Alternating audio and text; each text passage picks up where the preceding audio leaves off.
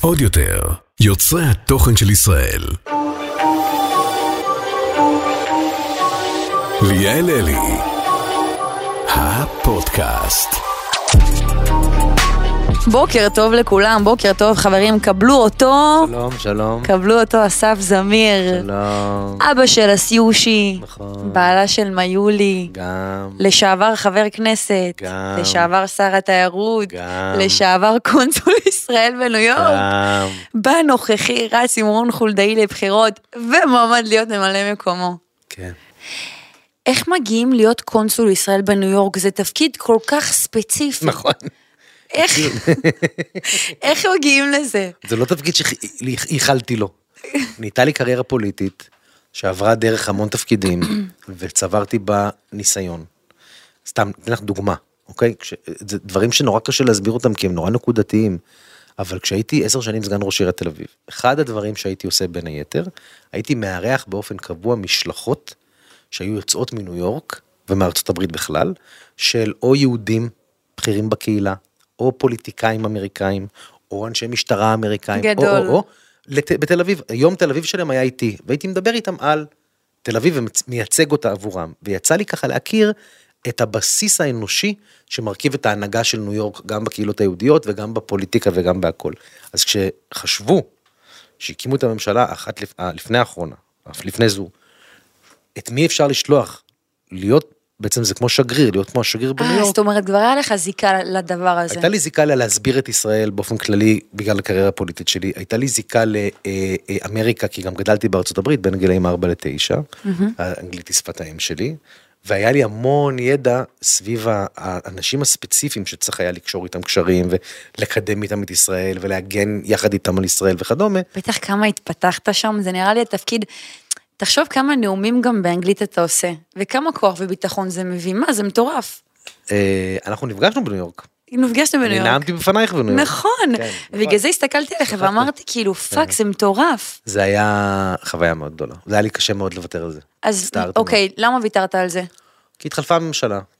ואני הייתי תחת, כיהנתי תחת ממשלות גם שלא הסכמתי איתן, וכזכור לכולם גם הייתי שר התיירות בממשלה שביבי נתניהו היה ראש הממשלה. אוי, זה גם שלה. כל כך ספציפי עבורך, שר התיירות. כאילו, מה עשית כי שם? אני אוהב תיירות, אני אוהב להיות תייר, סתם לא. אמ, אבל אה, הממשלה הזו שקמה, היא הייתה ממשלה מאוד רחוקה ממני באידיאולוגיה, ובנקודה מסוימת, עם המהפכה המשפטית, וההפגנות, וההקצנה של מה שאני הרגשתי, שהייתה בממשלה שם, התפטרתי, אמרתי, אני לא, אני לא יכול לייצג את זה, אני לא חושב שזה נכון להשתמש בתפקיד שלי הממלכתי כדי לדבר נגד הממשלה. זאת אומרת, אם אני צריך לעמוד באירוע עם אה, 500 אמריקאים, שואלים אותי מה דעתך על מה שקורה. ואופציה אחת זה להצדיק את זה, כי זה מה שדיפלומט אמור לעשות. אבל זה לעשות שקר בנפשי. ואופציה שנייה זה לבקר את המדינה. אבל אני מחזיק בתפקיד ממלכתי מטעמה. אז זה, אה, כי זה הפך להיות קשה וקשה יותר ויותר, עד שהתפטרתי ב-20 ב- ב- במה שנקרא ליל גלנט. כשאני שיתפתי עכשיו בסטורי בשאלות באינסטגרם, אסף זמיר מתארח אצלי, בוא תן לי להגיד לך, חביבי, הקהל היה חם עליך. לא יודע מי, הקה, מי הקהל של הפודקאסט. הקהל היה חם עליך, הקהל שלי. אה, אני מרגישה שגם הקהל שלי די מייצג את כולם. אז בואו נדבר על מה שהיה בדיזינגוף. אני אגיד בגדול, תקן אותי אם אני טועה, כבר מספר שנים בעצם אה, כחוק, נהיה חוק, אה, לקיים תפילה משותפת ביום כיפור, ועכשיו בכיפור האחרון באו מתפללים מ- מהארגון היהודי, איך קוראים לזה? ראש יהודי. מראש יהודי, ושמו מחיצה בעצם, בין נשים לא, לגברים. לא, לא, לא? אני אומרת את זה לא נכון? זאת אומרת, זה לא נכון. פה עושים מוקת. לא, אל תשימו כת. לא בסדר, כי סתם לא. לפעמים גם צריך שידעו שאת לא יודעת הכל. לא, לא. זה גם חשוב בגלל זה בעיניי. כאילו שאלתי אותך כי גם. יש לך איזה תדמית של מושלמת כזו, ואנשים די, צריכים לדעת די. שאת בשר ודם, ליאל. אה, אה, אוקיי, ככה. קודם כל, תל אביב היא עיר שיש בה המון אוכלוסיות, והיא סובלנית כלפי כל האוכלוסיות, ומכילה את כל האוכלוסיות. מרגיש כאילו אין הכלה כלפי דתיים, אבל אוקיי. אבל, אז אני אגיד לך, אבל זה מרגיש מבחוץ, מהטיק טוק, מהטוויטר, מהתקשורת, מהזה, אבל לא, בסוף, באמת... מהדברים שלך ושל רון. אני אגיד לך, באמת של החיים. אבל אם, לא, כי אם רוצים לשמוע את מה שרוצים לשמוע ולא מקשיבים עד הסוף. אוקיי. אז זה מה ששומעים, יש בתל אביב למעלה מ-500 בתי כנסת. יש בתל אביב, חוגגים את כל... 512 שם. 512. חוגג- מכל הזרמים, דרך אגב, מה שאין הכלה בהרבה ערים בארץ, זה שיש את כל זרמי היהדות. יש להם בתי כנסת בתל אביב, גם אורתודוקסים, אבל גם רפורמים וגם קונסרבטיבים. ועדיין, יש אם תפתח את ההודעות פריחה. באינסטגרם, אמרתי, כולם חכי רגע אומרים- עם האינסטגרם, אוקיי, אבל שנייה עם בסדר. האינסטגרם, אבל- בסדר, אסף, דבר. האינסטגרם, לא צריך אותי בשביל ההודעות באינסטגרם, צריך לש... אותי, הגעתי עד הנה, אני יכול לספר מה היה, אוקיי? ולא רק זה, אם זה לא מספיק, ש... אז חוגגים גם את כל החגים ב... במרחב הציבורי בתל אביב, אוקיי? ומדליקים אה, חנוכיות של חב"ד בחנוכה, ועושים הקפות שניות שבוע הבא במרחב הציבורי לסוכות, ועושים בשנים האחרונות דבר חדש, שתפילה ביום כיפור יוצאים בחוצה, אוקיי? בכמה מקומות. עכשיו, גם עכשיו, אחרי דיזינגוף וכל מה שהיה שם, שהיה תמונות באמת קשות מאוד, צריך להסתכל אחורה ולהבין, להבין. יום כיפור בתל אביב, חוץ מדיזינגוף, עבר עם המון תפילות בחוץ, עם כל בתי הכנסת מלאים. אני ומאיה היינו בתפילת פתיחה, בחמש וחצי בערב, בכיכר אתרים, במרחב הציבורי, באירוע שהיה בו נשים בצד אחד, גברים בצד אחד, אזור מעורב, אבל הכל היה פתוח, יכולת לעבור לאן שאתה רוצה, היו שם מאות אנשים, היה שם גם נעילה, וגם בנעילה היה ככה, והכל עבר בסדר גמור. למה? כי הבית כנסת מרחוב בן יהודה הוא בית כנסת ש- ש- שעשה את זה. יש בכמה מקומות בתל אביב בתי כנסת, שאומרים אנחנו רוצים ביום כיפור לצאת החוצה למרחב, למה? יש כל כך הרבה מתפללים ביום כיפור שלא באים ב- בסוף שבוע רגילים, שאנחנו צריכים עוד שטח, אנחנו רוצים לעשות בחוץ. ומקבלים היתר מהעירייה לעשות בחוץ, וכולם עושים בחוץ, אוקיי? בקורונה, התופעה הזו התגברה כי אנשים לא רצו להיכנס לתוך בית הכנסת. ואז עשו תפילות בחוץ. ואז כעבור כמה שנים הגיעה, אה, התגלגלה השאלה, ביקשו ראש, אה, ארגון ראש יהודי, לא רק לעשות את התפילה בחוץ, אלא לעשות בחוץ הפרדה בין גברים לנשים, פיזית, לתחום. והעירייה אמרה, אנחנו לא מוכנים. למה? הלמה גם צריך לשמוע. הלמה הוא, כי יש הרבה אנשים בתל אביב שאומרים, סליחה, חופש התנועה, מעמד האישה, מה המשמעות של צניעות, מה זה משדר לבת שלי, כל הדברים האלה הם שאלות עקרוניות. אז האם אני מתנגד שבבתי כנסת תהיה הפרדה? בתי כנסת, תעשו מה שאתם רוצים. אבל רגע, כשאתה יוצא החוצה ומבקש להיות מופרד, גם העירייה אומרת, תהיה מופרד. תהיו גברים שם, תהיו נשים שם. רגע, אבל קיר לא מרשים לשים. אוקיי. למה קיר לא מרשים לשים? כי במאבק הזוחל בישראל, הוא, הוא, הוא, הוא מאבק פוליטי, לא דתי. בשאלה, מה אתה הופך לנורמה, ומה הבקשה שמגיעה אחריה, כשאתה אומר, אני מכשיר את זה, רק את זה, יש את הדבר הבא. אם היה איזה בית כנסת, יש כאלו בעיר שביקשו, שמו חוצץ קטן, אף אחד לא ניגש אליהם. אבל כשמגיע ארגון מחוץ לתל אביב, ואומר, אני בא הנה לעשות החזרה בתשובה, ואני הופך את האירוע לאירוע עם צביון פוליטי, והשלב הבא, אני רוצה שיתחילו להתפלל בהפרדה בכיכר דיזינגוף, ובאים תושבי תל אביב בשנה תאונה כזאת ואומרים, אנחנו לא רוצים בהפרדה. זה לא מתאים לצביון השכונה. למה, אנחנו באים ל- ל- ל- לשכונות דתיות ואומרים, אנחנו רוצים לכפות עליכם לתוך החיים שלנו? אז סבבה, תתפללו, נתפלל כולם. אבל הפרדה, החליטו שלא. זה פעם ראשונה המימד הערכי, כי יש פחד שבסוף מה שמתחיל מקיר יהפוך להיות דרישה יותר גדולה כל פעם, להזיז את הנורמה לאירועים שלמים בהפרדה, למד- ונגמר, כמו שאנחנו רואים, במדרכות בהפרדה, וזה לא אנטי הדת לפ- להתנגד לזה. אבל בתגובה שלך ושל רון, אה. נו. אה, הרגיש כאילו גיניתם את המתפללים. אך- אגב, אני מבינה. אף תשמע, מתפלל אני לא מגנה, אני מגנה, לא, את- מעולם את לא אותם גיניתי. אנשים ש- לא, רגע, אבל זה חשוב, אני לא מגנה אף מתפלל, וכשאני ראיתי את הסרטונים שבן אדם בא להתפלל, ו- ו- ו- ומפריעים לו, זה ק- היה לי כואב מאוד. אבל על זה לא אמרת מילה. סליחה, כי אני, כי אחרת לא יבינו מי האשם העיקרי. זה הורדת אחריות מהארגון. הארגון הזה, שהוא פועל הרבה שנים בתל אביב, ידע שהוא שולח, אז בגלל זה כל כך כעסתי. הוא ידע שהוא שם את המתפללים שלו בלב פרובוקציה. הוא ידע. הוא עשה את זה. אם הוא לא היה בא ושם את החיץ... בגלל זה- שנייה, אבל זה- אם הוא לא היה בא ושם את החיץ, הוא לא היה קורא תיגר. ואומר לאנשים אצבע בעין, תראו, אני עושה למרות שאסרתם עליי. בכיכר אתרים זה נעשה, ואף אחד אתה לא הפריע אומר, לזה. אבל, קודם כל, אני מבינה מה שאתה אומר, אבל גם, הנה, אמרת במשפט שלך, שאתה, כאילו, אתה כאב לך על, על אותם מתפללים, ברור. שאלה הפריעו להם. אבל לדברים האלה אתם לא מתייחסים. התייחסנו. כי זה מראות, היהדות היא, היא עניין... התייח- הר... לא, אז, אז תשמע, אני ראיתי את שני הרי... אני אראה לך אותה, את אם שני אנחנו הסרטונים נסתכל עליהם שאתה העלית ביחד ואת עכשיו, התגובה של רון חולדאי. אם אנחנו נסתכל עליהם ביחד עכשיו, את תשמעי, יש שם אמרה מאוד ברורה, נגד, אין בעיה. אתה עכשיו אומר שזה ספציפית נגד הארגון הזה, שבא לעשות פרובוקציה. אגב, אני גם לא תומכת בזה, במיוחד ביום כיפור, זה יום מאוד רגיש, זה לא הזמן לעשות פרובוקציות. אבל העדות היא עניין רגיש, זה הפרדה, לא הפרדה, אני לא מתעסקת בזה. אני כן חושבת שאם סיכמו על תפילה משותפת זה בסדר, כי באמת יש עוד 512 בתי כנסת, אבל עדיין לא גיניתם את ההתנהגות. שומע, הם צועקים להם בושה, כאילו אנחנו באירופה, אתה רואה, מצלמים להם את הפרצוף, כשהם יודעים שהם שומרים כיפור. יש תיעוד של מישהי אוכלת כריך למישהי- למישהו עם כיפה בתוך הפרצוף. מישהו, אה, תשמעי, זה אז- מראות אבל ש- אני- אה, ש- זה מראות- שגם... זה מראות קשים. אני מבינה, אבל אתם כאנשי ציבור, לדעתי, אם אתם באמת, הרי תל אביב היא עיר נורא רב גוונית, פלורליזם, מרכז זה, אתם צריכים גם לדבר על, על הפן הזה, להגיד גם להם שזה לא בסדר. ו- ואתה לדעתי, לדעתי, בריל שאתה העלית, יכולת גם להתייחס לכאב של לצפות, אתה יודע, במתפללים גם לי שצועקים להם כאב, באוזן גם תוך כדי. לי כאב לראות בן אדם מתפלל, וכשאתה רואה מתפלל שבאמת תמים בא להתפלל ומפריעים לו ולא מבין גם למה, זה מחזה קשה. שצועקים לו בושה, זה מחזה מאוד קשה. לצעוק בושה על מתפלל זה מחזה קשה, הבושה מופנית לארגון שבא ועשה את זה. ועכשיו, כשאתה מגיע מהצד העירוני, אתה מבין את כל תהליך, כל מה שקורה שם בשנה האחרונה, העובדה שהם עושים כמו אצבע בעין, מביאים את הרבנים הכי קיצוניים, הכי אנטי-להט"בים, לבוא ולתת דרשות על, על זה שנטייה מינית אחרת היא אסורה, ודברים שהם באמת זה פלח קיצוני. אבל אבל הוא בכיכר דיזינגוף, הוא לא סתם פלח קיצוני, הוא במקום הכי חילוני בישראל.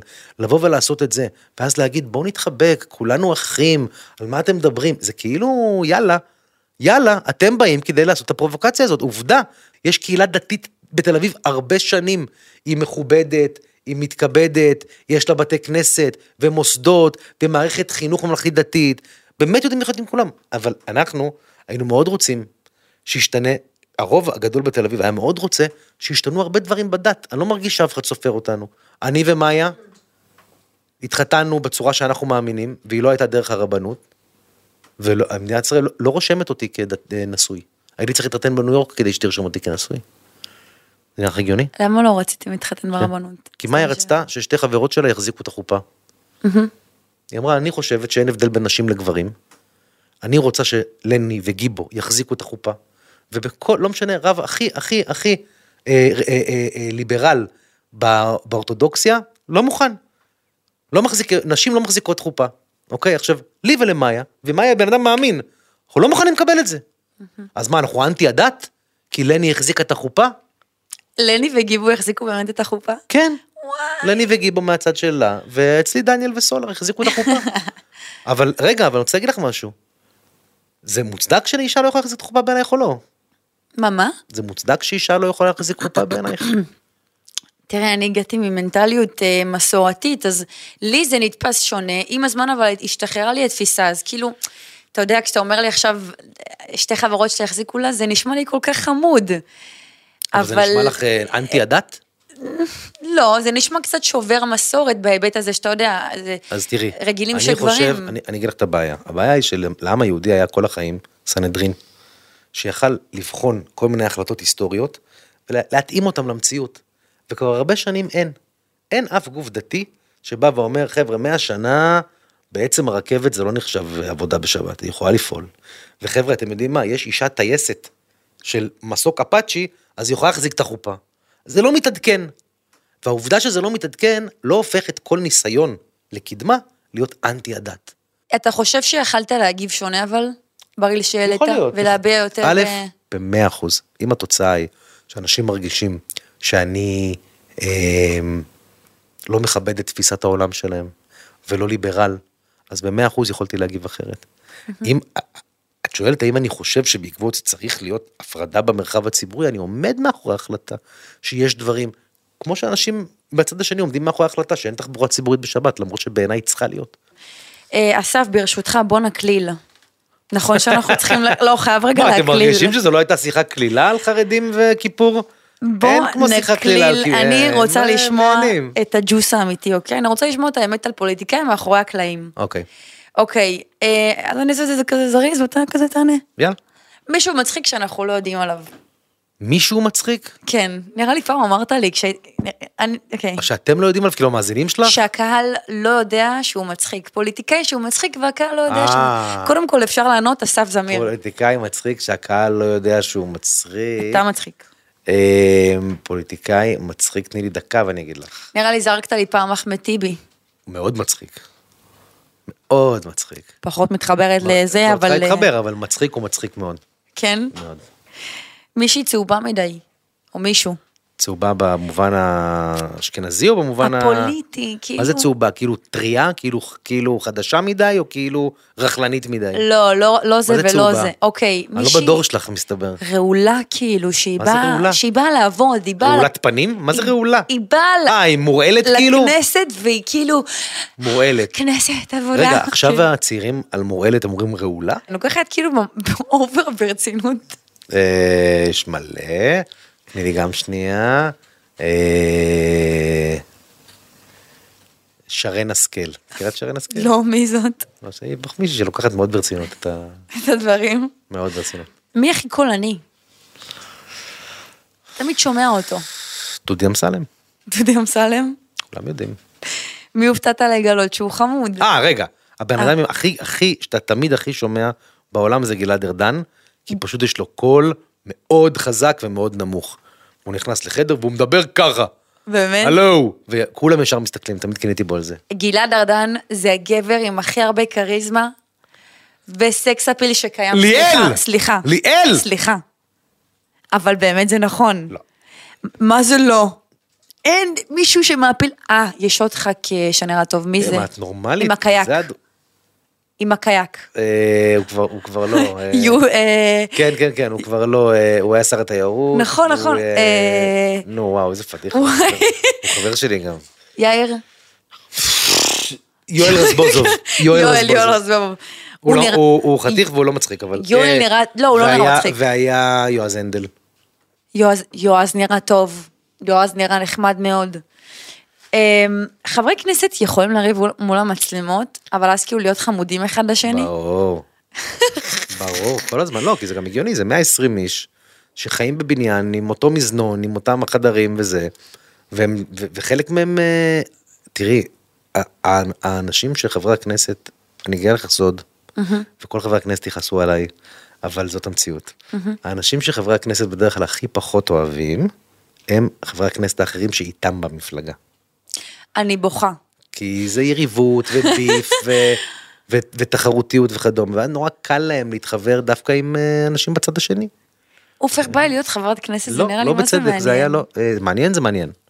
זה מעניין, אבל זה המון שעות של לא מעניין.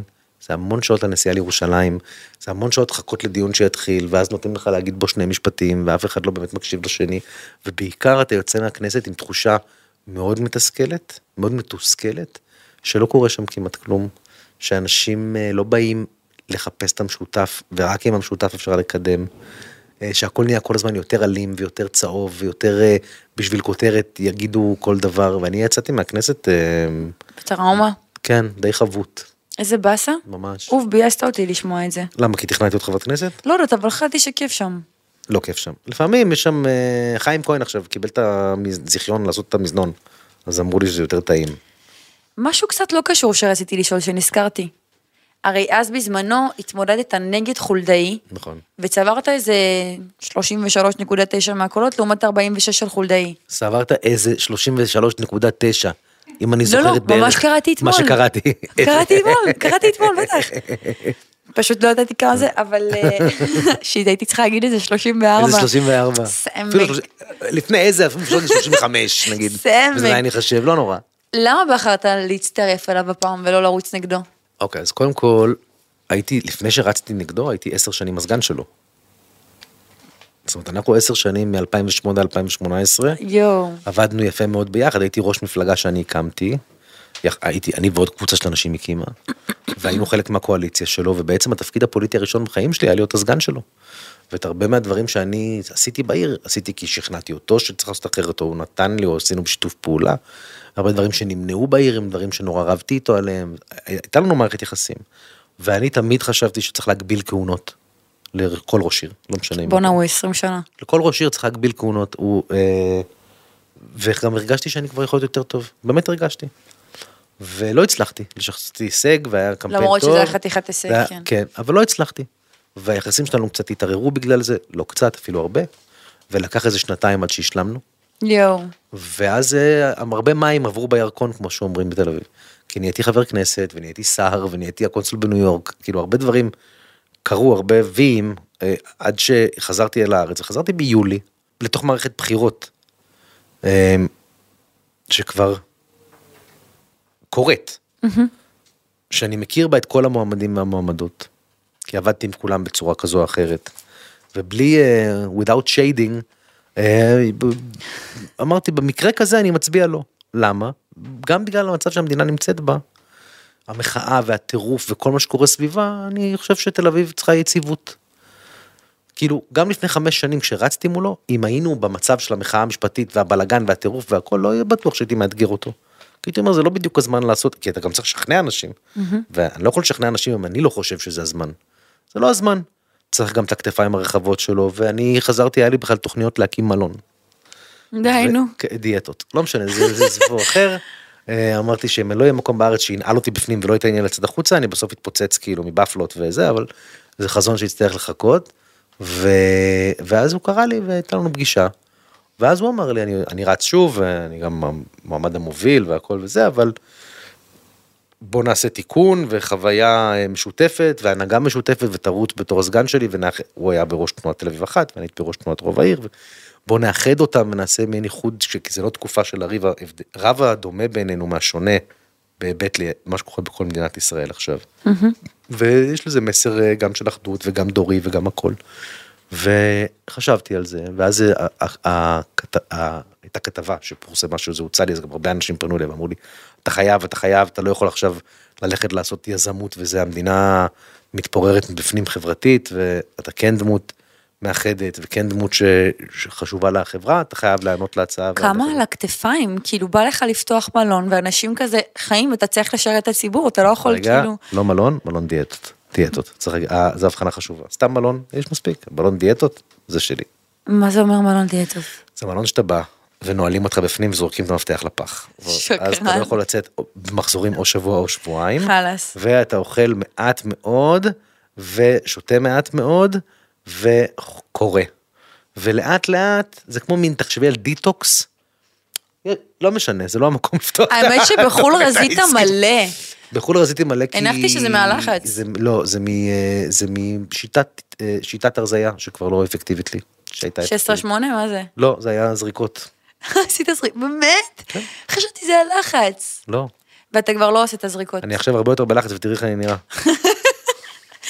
אני באמת? חניתי פה ואמרתי, תקשיבי, אני חניתי ברחוב של הזה, ואמרתי, אני לא מאמין, אתם כפסע מאחת המסעדות שאני הכי אוהב בעולם, איזה? שלייקס. אני ב- אתה אני לא יודע? מכירה שלייקס, אתה מכיר? אני שלייקס חייבת כן, זה עליי- המצדה השנייה הכי טובה בבני ברק של אוכל יהודי, כן. יש בה דבר שאני חולה עליו, שאין אפילו במקום הראשון, שנקרא קיגל אוברנייט, שזה כאילו קיגל, שאופים אותו כל הלילה, הוא נראה כמו חמין רך ושמנון, מטורף, מטורף, נלך מטורף. לאכול, וזה יואו, מה ש... בא לי. רגע, וב-12 ורבע, ב-12 ורבע היום, אל תגידי מה השעה עכשיו, אוקיי. ב-12 ורבע היום, יש לי תור לדיאטנית במגדל טויוטה, אז שאין השעה לך עכשיו משלוח. 12:32, איחרתי הנה ושלחתי לה הודעה, תקשיבי, אני לא יודע מתי אני אצא, היא לא ענתה לי עד עכשיו, שזה מוזר לאללה. אה, אז שלייקס לא יהיה פה. ואני מת שהיא לא אבל תענה כדי אני שאני אלך רוצה- לשלייקס. יואו, חזק. אם היא לא עונה, אז אני אני הולכת איתך לשלייקס, למרות שבניתי על סומסום ברמת החייל. לא יודע מה זה סומסום, בר- מה זה סומסום? ברמת אחלה חיים? בר סלטים. מ- אה, יש שם את הכל. אוקיי. בגלל זה את נראית כמו שאת נראית, אחלה, בר סלטים, יש שם את הכל. יש לא, שם- פסטות. יש שם קיגל אוברנייט בבר סלטים שלך? לא נראה לי. אין שם. אז לא, אז אין שם הכל. אוקיי, אם כבר אנחנו מדברים על פוליטיקאים וזה, אה, וואו, וזה ממש לפני פינת מה לדעתי צריך לשפר בתל אביב ואיפה זה עומד, כן. ויש מלא, אז אני רוצה לשאול אותך, וואי רגע, איפה הדף הזה? צחיק, באתי אליך עם... כל זה על דיזינגוף, חבר'ה, הכל בשבילכם. לא, לא, סתם. פינת אה, עד כמה אתה מכיר. אני הולכת להציג עובדות על אנשי ציבור, ואתה תצטרך לנחש מי זה. אוקיי. אורייט. אוקיי. הוא נולד בקיבוץ חולדה. רון חולדאי. מה? אני בשוק שזה, שזה נכון, כאילו. טוב. זה נראה לך קשור, השם משפחה? אני יודע שזה קשור, זאת אומרת, זה נראה לך לא קשור? השם משפחה שלו קשור לקיבוץ ממנו הוא בא? כן. זה, כולכם מסתכלים עליי בהלם. כן. אני רוצה להסביר לך. כולנו בשוק. אה, אתם ראיתם את הסדרה האחת בכאן 11 על טייסת... אם הייתם רואים את הפרצופים של האנשים בחדר, שלא מבינים מה אני מדבר, זו סדרה דוקומנטרית חדשה על... אה, על... אה, הט- טייסת. על טייסת 201, טייסת הפנטום במלחמת יום כיפור, ו... לא משנה, בכל מקרה, אז אה, למה אני מספר את זה? אני מפחד להגיד את זה כאן, כי מישהו סיפר לי השבוע שהוא ראה את זה ורק ככה הוא גילה שחולדאי היה טייס. ידעתם שחולדאי היה טייס? הוא היה טייס? הוא היה סגן מפקד טייסת 201, שפיקדה על הפנטומים ביום כיפור, הוא היה אה, טייס אה, תת-אלוף בח- בחיל אוויר, כאילו מפקד, אה, לא, כלום. כלום אין לכם- ושום אין לכם- דבר. אז זה רון חולדאי, הוא היה תת-אלוף בחיל אוויר, טייס. היום קרן אה. הראתה לי, ס- סליחה, כן. אמ, למה, איך הגענו לדבר על זה? כי הוא נולד בחולדה, וחולדאי, זה מחולדה. אני בשוק, מעניין מה שהמשפחה המקורית שלו בלי קשר לח- לקיבוץ. נכון, אין לי מושג. לא, זה שם, ככה הוא נולד. הוא לא נולד. אז הוא בשביל- התאים את ה- את כן. שם המשפחה לקיבוץ לא, הוא, מנהוג? ההורים שלו. יפה. הוא היה לדעתי הילד הראשון שנולד בחולדה, אבל אולי לא. בן כמה הוא? 79. וואו, ברוך השם. יפה. יפה, היום קרן הראתה לי סרטון שלו שהאוזניים שלו רועדות, ראיתי. תנוך, התנוך.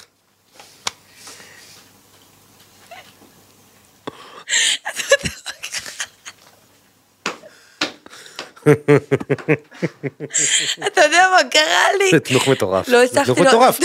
מאוד קיצוני. צריך לשים את הדברים על מותר השולחן. לדבר על זה, זה לא אופנסיב אפילו בעיניי מרוב שזה חריג. זה תנוך מטורף.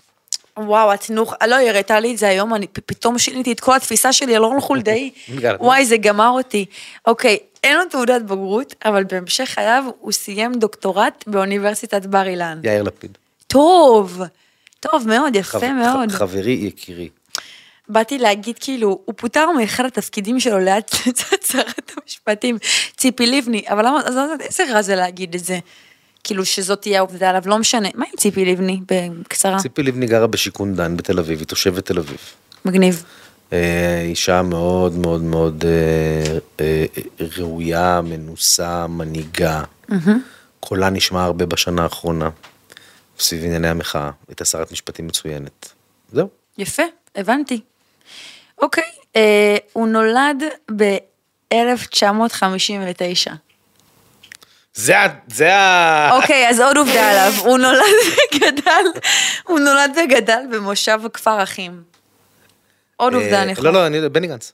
טוב, יפה מאוד. דרך אגב, יש שני אה, פוליטיקאים מכהנים מכפר אחים, לא הרבה יודעים, בני גנץ וישראל כץ. די, גדול. כן, הוא השר הישראלי הראשון שביקר בערב הסעודית. נו די, זה עכשיו קרה, זה אתמול הצצה הידיעה. איפה אתה?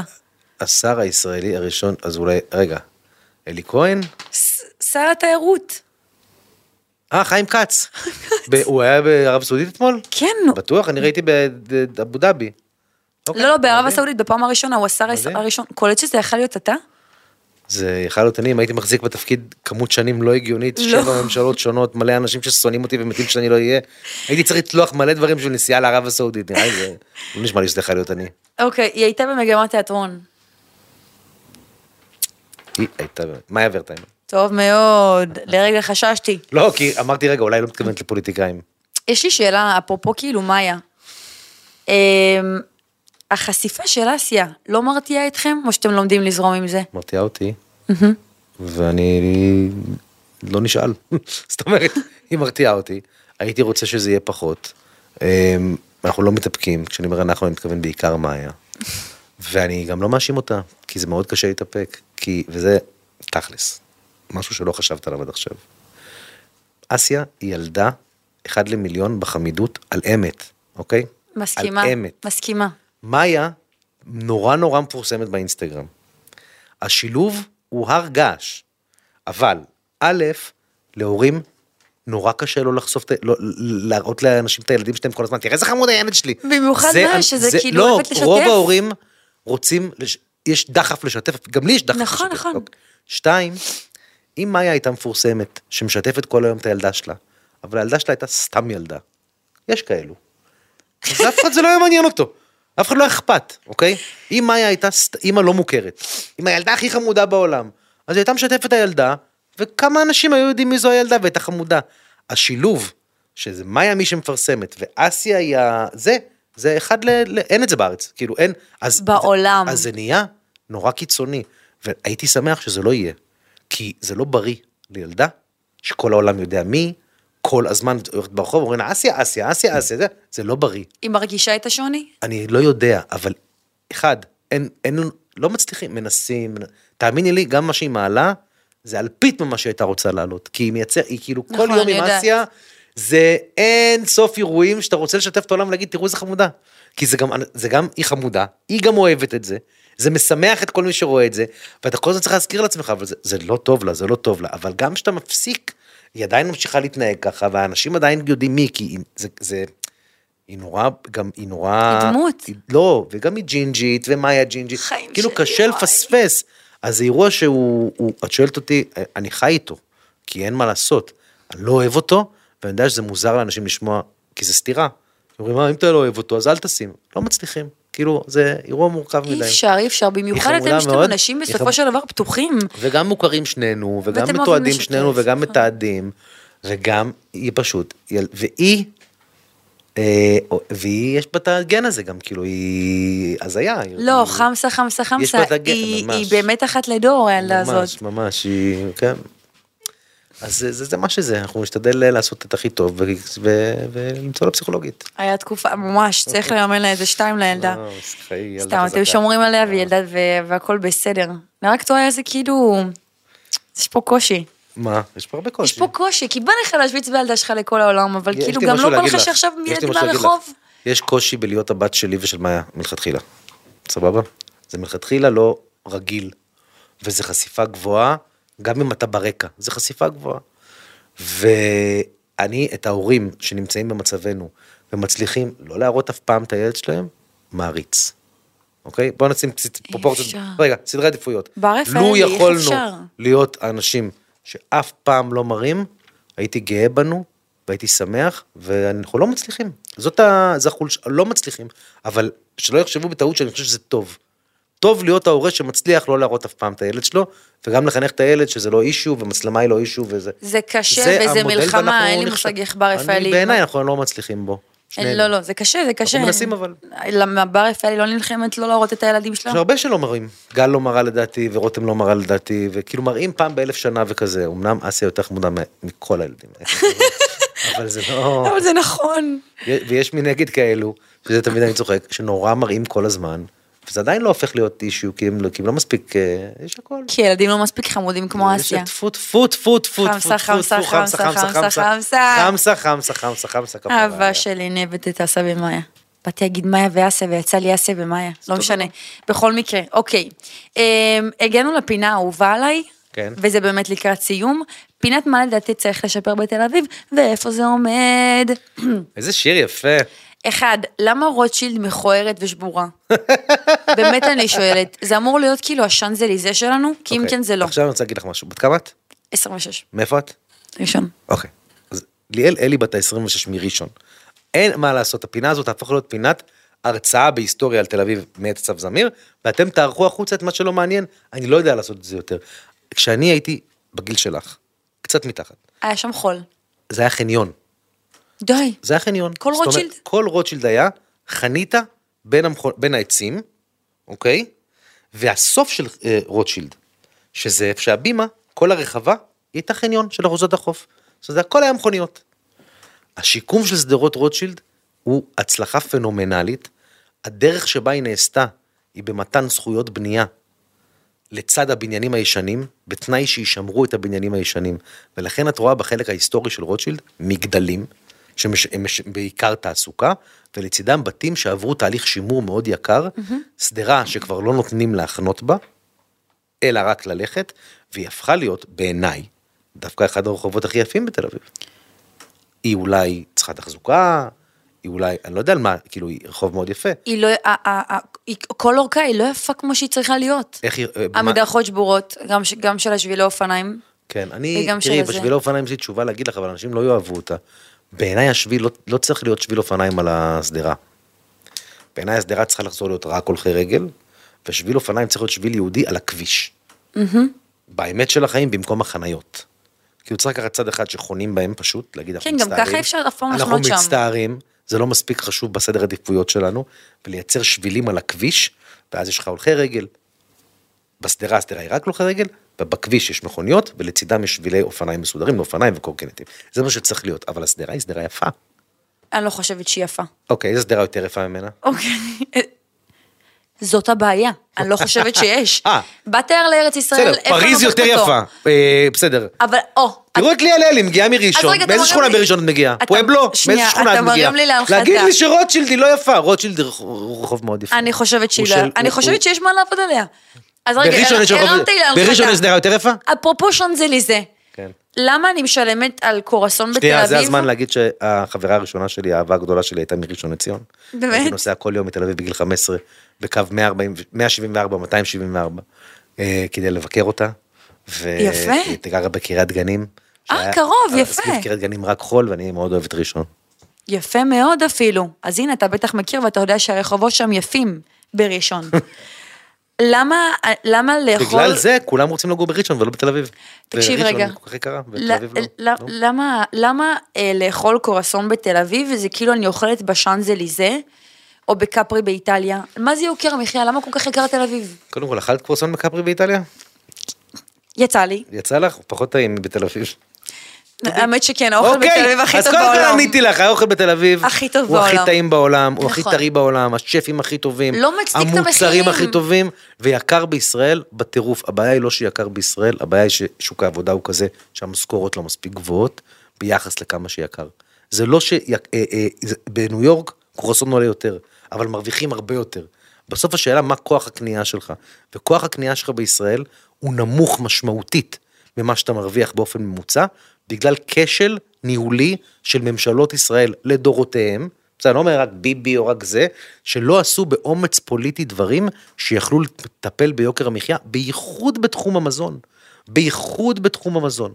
בתחום המזון, גלם, יבוא, מכסים, מיסים, מע"מ, כוח עבודה, אלף נושאים שהיה אפשר לטפל בהם רגולטורית כדי שדברים יעלו פחות, אבל יש קבוצות לחץ וקבוצות אינטרס, והן מתפקדות למפלגות, והן מאיימות, והציבור הכללי הרחב לא מאוגד בצורה נכונה, ואת משלמת את המחיר בדמות כל מה שאת קונה יקר. אוף, זה כל כך עצוב. אתה יודע, גם כואב לי על מסעדנים, אני רוצה מרגיש להגיד לך משהו, כל כך הרבה סורים. הבעיה היא לא שקרוסון ברוטשילד עולה כמו קרוסון בפריז, הבעיה היא שבכל הארץ קרוסון עולה כמו בפריז.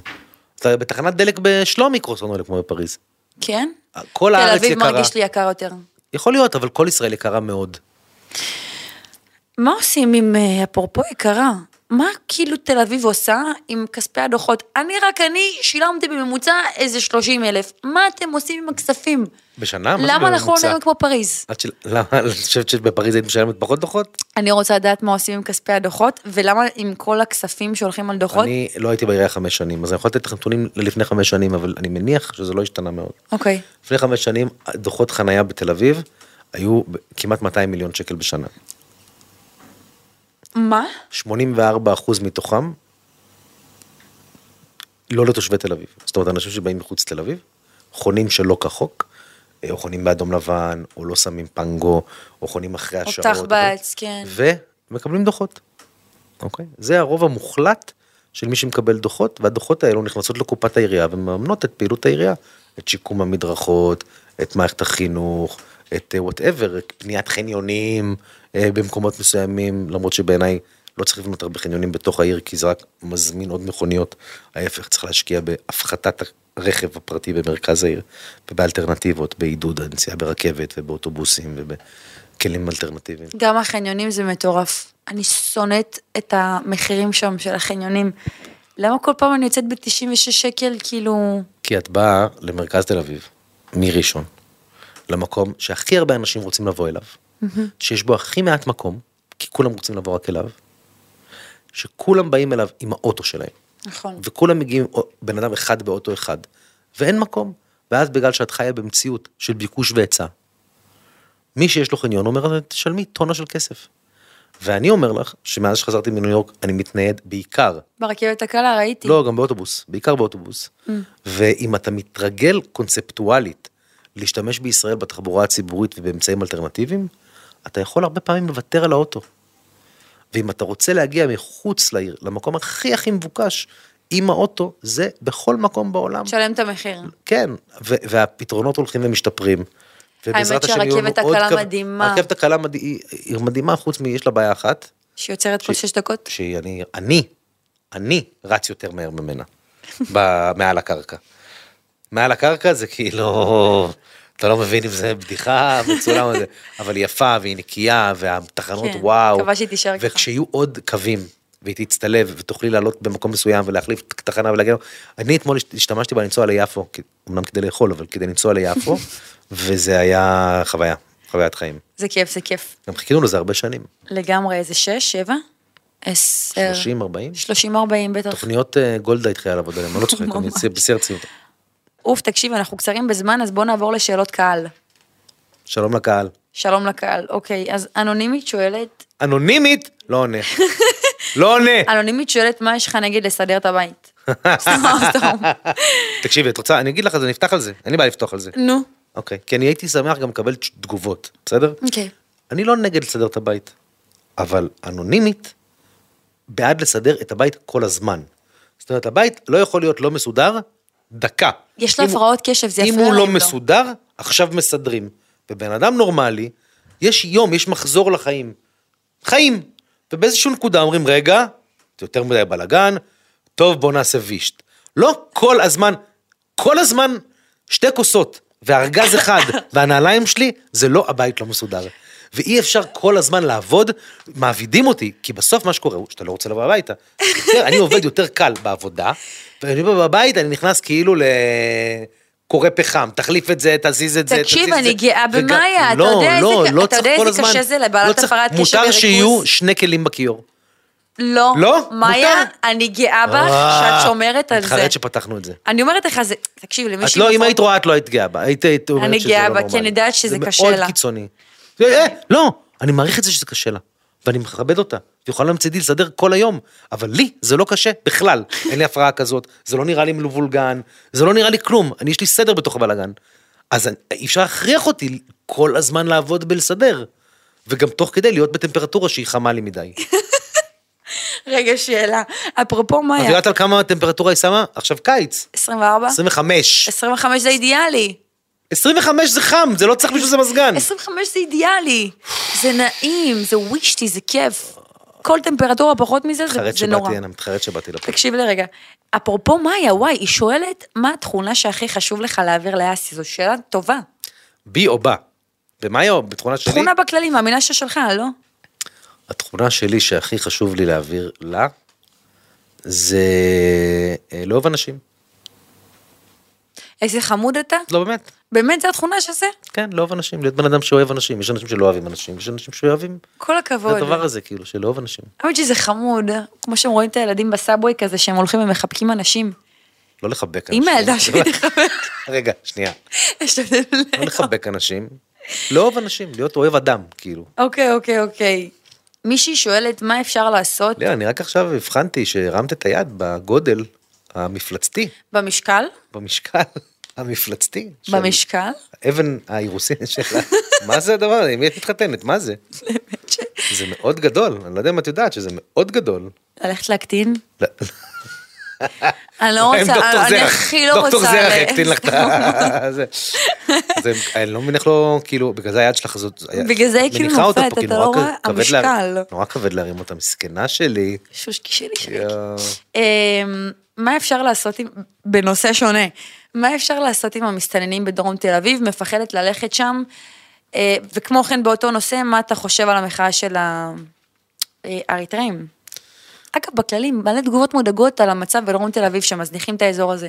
מה מתכננים לעשות שם? אוקיי, אז ככה, אז זה, שני- זה שתי שאלות כאילו דומות, אבל הם שתי, דרום תל אביב זה דבר גדול, זה הרבה שכונות שהיו בעוני גדול הרבה מאוד שנים, או אה, לא קיבלו משאבים, או אה, אה, ריכזו אוכלוסיות עם מעמד סוציו-אקונומי נמוך, וכו' וכו' וכו', ואם אתה מסתכל על שכונה אחר שכונה, יש תהליכים של התחדשות עירונית והשקעה בתשתיות, ויש הרבה שכונות שכשאני הייתי ילד, נחשבו דרום תל אביב, אה, אה, שלא רוצים לגור בה או ברמת חיים נמוכה או כדומה, שהיום חוות עדנה, אה, יד אליהו ורמת ישראל וביצרון ו- ועוד כפר שלם והרבה אזורים. בדרום גדלתי מול מזרח כפר העיר- שלם, אגב. והרבה אזורים בדרום מזרח העיר שהם מתפתחים בצורה מדהימה, ולאט לאט צריך להגיע לכולם, גם בשפיר, שכונת שפירא ובקריית שלום, בנווה שאנן, הוא המרכז שמרכז את כל אוכלוסיית מהגרי עבודה מבקשי מקלט שהגיעה הנה בערך מ-2008, רובה מאריתריאה וסודאן.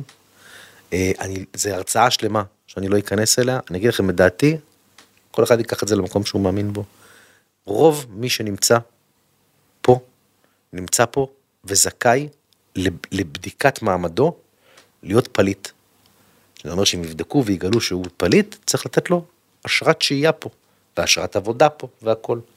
במדינת ישראל, מהרבה טעמים פוליטיים, לא ממש בודקים את האשרות האלה, ומשאירים את כולם בין שמיים לארץ, תלויים סטטוס זמני כזה. הם צריכים לבוא כל שלושה חודשים, והם צריכים לחדש את ה... בעיניי, מתעללים בהם בהיבט הזה, אוקיי?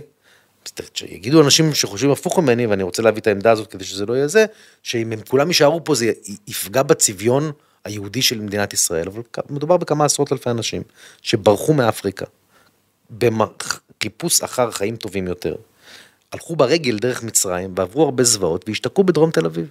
יש להם בתי ספר אה, אה, אה, שהילדים הולכים אליהם, והם אה, חלק, דרך אגב, משמעותי מהתעשייה בגוש דן בהרבה מאוד תחומים, והם בסטטוס בין שמיים לארץ. עכשיו, יש מתוכם שהם יבדקו, יגלו שהם באמת סתם פה. ומותר שלמדינת ישראל תהיה מדיניות הגירה ואפשר לשלוח אותם הביתה. Mm-hmm. אבל יש כאלו שצריכים לתת להם מעמד של פליט, ומדינת ישראל, הפול, הפוליטיקאים האלו, מפחדים מזה. אז דעתי היא שאנחנו חווים אה, שבר כתוצאה מהעובדה שהם במעמד לא מוסדר. אסור להעסיק חלק מהם, אין להם איפה לפרנס, הם פה הרבה שנים, יש ילדים שנולדו פה כבר, לא מכירים שום דבר אחר, מבחינתם הם ישראלים, הם מדברים רק עברית, אבל המדינה מתנכלת להם, או מתנכרת מהם. ואם לא יסדירו את זה, אז כולם יסבלו. ואם יסדירו את זה, אז אפשר בהשקעה לאומית לקחת את החלק שהבנו שמגיע למעמד פליט, וכל עוד המציאות מכתיבה את זה, מה זה מעמד פליט? רק להסביר למי שזה, זה אומר שזה אנשים שברחו ממדינה שלהם כי יש שם מלחמה, מלחמת אזרחים, שאם הם יחזרו למדינה, או יגייסו אותם בכוח, או יהרגו אותם. אז הם בורחים, ואז צריך לתת להם מעמד.